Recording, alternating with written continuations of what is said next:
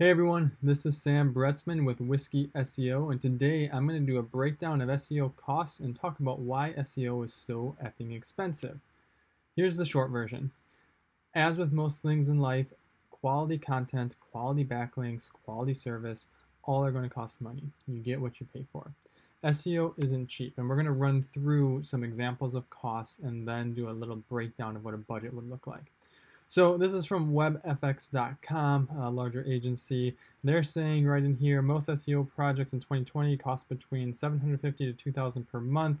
One-time projects ranging between $5,000 and $30,000, and then hourly rates between $80 and $200 per hour. Using GrowthRamp.io, they did a survey. 25% of respondents indicated that they charge between $1,000 and $2,000 per month. But this last one right here, nearly a quarter, 23%, charge over $4,000 per month. Digital Current, they give a little warning here. You should be careful when purchasing SEO for less than $500 per month. They then go on to showcase ranges of SEO from $1,000 to over $20,000 per month. And I think this is the last one here, RankPay, their quotes range typically between $1,000 and $3,000 per month. So here's a breakdown of SEO costs. So there's three main categories, and you can get nitpicky and rearrange these as you like. But in general, with SEO, you're going to have the technical and on-page side of things. You're going to have content, and you're going to have backlinks.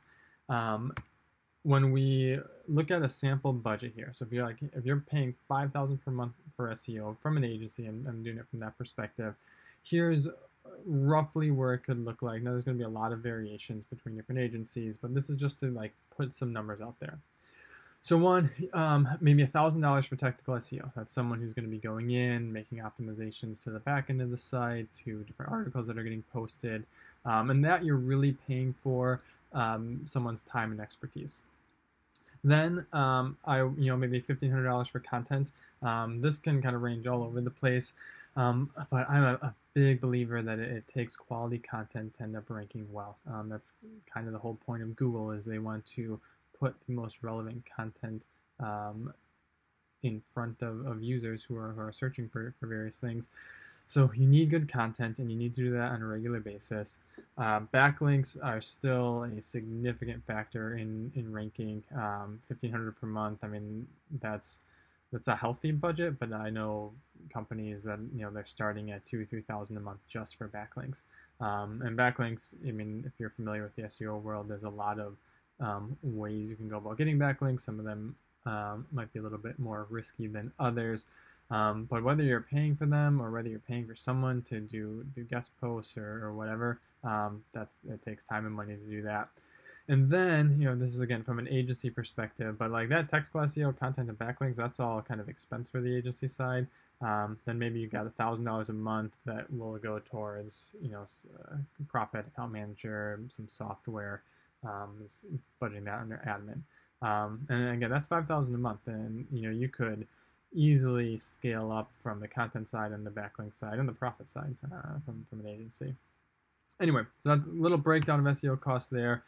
So I wanted to also hit on what would be like a good starting budget, because I've tried services. There's services out there that'll be $100 a month, and I tried one of them. I don't even remember the name of it right now, but they were $100 a month, and you got 4 articles a month plus backlinks, and it was trash. The articles were really not usable.